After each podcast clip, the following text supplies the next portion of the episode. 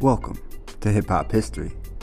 This week, we'll be looking into the career of beefs of the one and only Joe Budden. Here's another artist who thrived off the verbal altercation. Joe Budden would take any slight as the beginning of a beef, from some of the most well known artists of our time, with Jay Z and Drake, to some of the lesser known artists with Ransom and Saigon. Joe Budden will go at anyone in his crosshairs. So, with that being said, let's get into Joe's long history with beef. Joe released his self titled debut album on Def Jam in 2003. Joe says he asked Jay Z to jump on the remix to pump it up, but the asking price was too high. Jigga hopped on the beat to Joe's single Pump It Up with a freestyle that many considered superior to Budden's version. Ho started it off with Give me that beat, fool, it's a full-time jack move. Don't worry, Skano, I get back soon. Before calling himself the Worry, I'm not the Mike Jordan or the Mike Hobie, baby, you Kobe, maybe. Tracy McGrady. Matter of fact, you a Harold Miner, J.R. Rider, washed up on marijuana. Even worse, you a Purvis Ellis, you worthless fella. You ain't no athlete, you Shawn Bradley. I ain't talking to nobody in particular. My flow's just vehicular. Homicide when I'm picking up dust. So Jay wouldn't jump on the official remix, but did release a freestyle to the beat. Just months later, Hove became president of Def Jam, and after Budden's sophomore album sat on the shelf for years, he pointed the finger at him. Joe eventually was dropped from Def Jam after the label disagreed with the creative direction of his sophomore effort, then titled The Growth. The beef culminated in 2007 with Talk to Him, on which Budden ridicules Jay for being an old man rapper. New niggas with promise. The new generation won't forget you, we promise. We'll always pay homage. But let's get one thing understood, son. Every encore ain't a good This one simmers into non existence. In a rare tweet from Jay, he lists a plethora of rappers he respects, including Joe Budden. Joe threw the first punch when he dissed G Unit member Lloyd Banks, rapping We money under the mattress. Fuck banks. On 2002's Blood Pressure. Banks fired back in an interview by calling him Pink Buttons and stating the beef originated when Joe looked for disses that weren't there. The game got involved when Joe likened the unit to gangster actors. DJ Clue put one of the game's verses on the track with Joe Budden. After 50 Cent asked his then protege about this, Game fired back with a diss track, Buttons. Never to be outdone, Joey came back hard with Game Over. After the game was dropped from G Unit, the two joined forces at a show in New York in 2008 and subsequently collaborated on the record The Future. Budden told MTV News that his issue had been with the G Unit and said his beef with the game wasn't anything personal. Joe also made up with Lloyd Banks when the two collaborated on transitions from Banks' All or Nothing Live It Up mixtape in 2016. By 2019, Game name drops Joe Budden and his then fiancee Cyn Santana, thus reigniting his issue with the game. These two personalities outside of music do not mesh well. I doubt we will ever see these two collaborate again. And with both announcing their retirement in 2018 and 2019 respectively, this looks even less likely. In 2008, Joe put A Team associates Ransom and Hitchcock on a track dubbed Family Reunion without permission, and things got heated with a number of diss tracks, namely Joe's Heart of the City and Ransom's Kid Brother. Ransom hit below the belt when he talked trash on video about Joe's then girlfriend Tahiry. Words turned to wounds when Joe Budden brought his entourage to Ransom's neighborhood and the two engaged in fisticuffs. Ransom brought his own people to the doorsteps of Joe Budden's friend and slapped him. Thankfully, it never progressed from hands to handguns, and in 2014, they finally made peace. Budden rapped in 2008's Roll Call that Soon as my wife gone, they jump on a python. They don't know I'm out the kid and run like psycho. Putting back. While Joe was clearly referencing the hit and run tactics of the Viet Cong during the Vietnam War, Saigon heard his name and the hurt started. From the next few years, the two made a habit of releasing vicious disses and then saying they were done, only to start back up again. Notable diss tracks from the beef include Saigon's Push Buttons over the Wu Tang Clan's classic Protect Your Neck instrumental, and Joey's Pain in His Life, which mocks Saigon's Pain in My Life.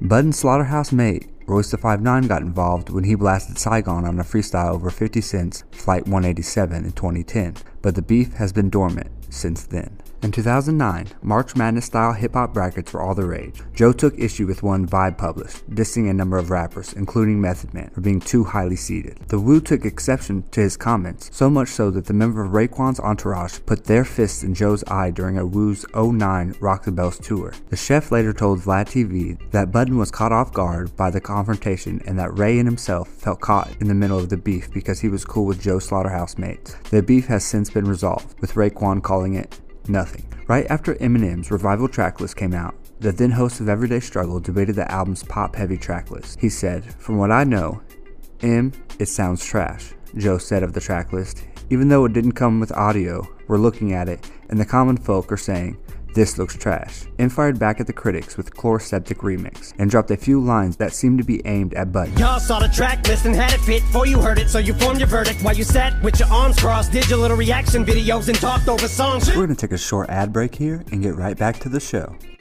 Thank you for listening to that ad. Now back to the show. Bizarre, Eminem's former group mate of the defunct D12, tweeted at Joe in response to the remix. Never bite the hand that feeds you. I never liked you anyway, chump, he said, before calling him a fucking clown. Joe responded by tweeting a physical threat, and then 50 Cent took to Instagram to tell Budden that was a bad idea. Look, you got a little ass whooping coming. It's not a big deal. You'll get over it. For his part, Joe didn't believe Shady was dissing him. He took to his podcast to say, I don't think M was talking about me, number one, but boy did he kill that verse. Budden got his answer when Shady responded on Fall from his surprise album Kamikaze. Somebody tell Budden before I snap, he better fasten it or have his body back and zip the closest thing he's had to hits of smacking bitches. Joe, who is retired from rap, responded fiercely on Newsflash M. I heard the album. And because I think you don't really know all the members that were in the group, I don't really think you know our history. Let me tell you what Joe Budden has thought this entire time. I've been better than you this entire fucking decade. Huh? Can't say that back then. Can't say that back then. But in my rapper brain, I'm a content nigga. You gotta say something. You have not said anything for the better part of a whole fucking decade. That's true. You have rhymed a bunch of words. Joe says he's always loved M and that him calling him out was to better the game, not because he disliked M or didn't respect his pen. This beef looks far from over. On an early version of Thou Shall Not Fall in 2007, Joe rapped about Royce losing to Mr. FAB in a battle. He amended the track, but not before Nickel heard it and came back with I'm Nice, on which he spit. Listen to Joe Button say I fell the fuck off, but he ain't never fell on. I'm just gonna ignore him. Make a nigga extra famous after I warn him. The feud was deaded and the two joined forces the Joell Ortiz and Crooked I. Joe and Royce disagreed early in 2017 after Joey said that the next Slaughterhouse album will never come out, with Royce tweeting that it is in fact coming and that Budden was, quote unquote, being a dick per usual. So far, and for the foreseeable future, the album won't be coming out, but everything between the group members is great despite not being active anymore. Prodigy started this one when he said on a World Star clip in 2008 that a lot of New York rappers should quit rap and paint houses. He dubbed Budden the very worst out of New York City, to which Mouse replied in an interview with World Star by likening Prodigy to Bobby Brown. Isn't he going to jail? he asked, referencing P's then upcoming bid on a weapons charge. After Mobb Deep legend died, Joey revealed that he squashed their beef before he left this earth. R.I.P. to the legend from Queensbridge, Prodigy. At the 2017 BET Awards, academics joked about Takeoff not having a verse on the group's biggest hit, Bad and Boujee. Takeoff got heated, and Budden then abruptly ended the interview with a literal mic drop. All three members of the Migos stood up, and people had to get between them and Joe to stop a physical altercation. It looked like it was that, but in December of that year, Quavo went at Joe on the track Ice Tray with the lyrics, If a nigga call him Joe Budden.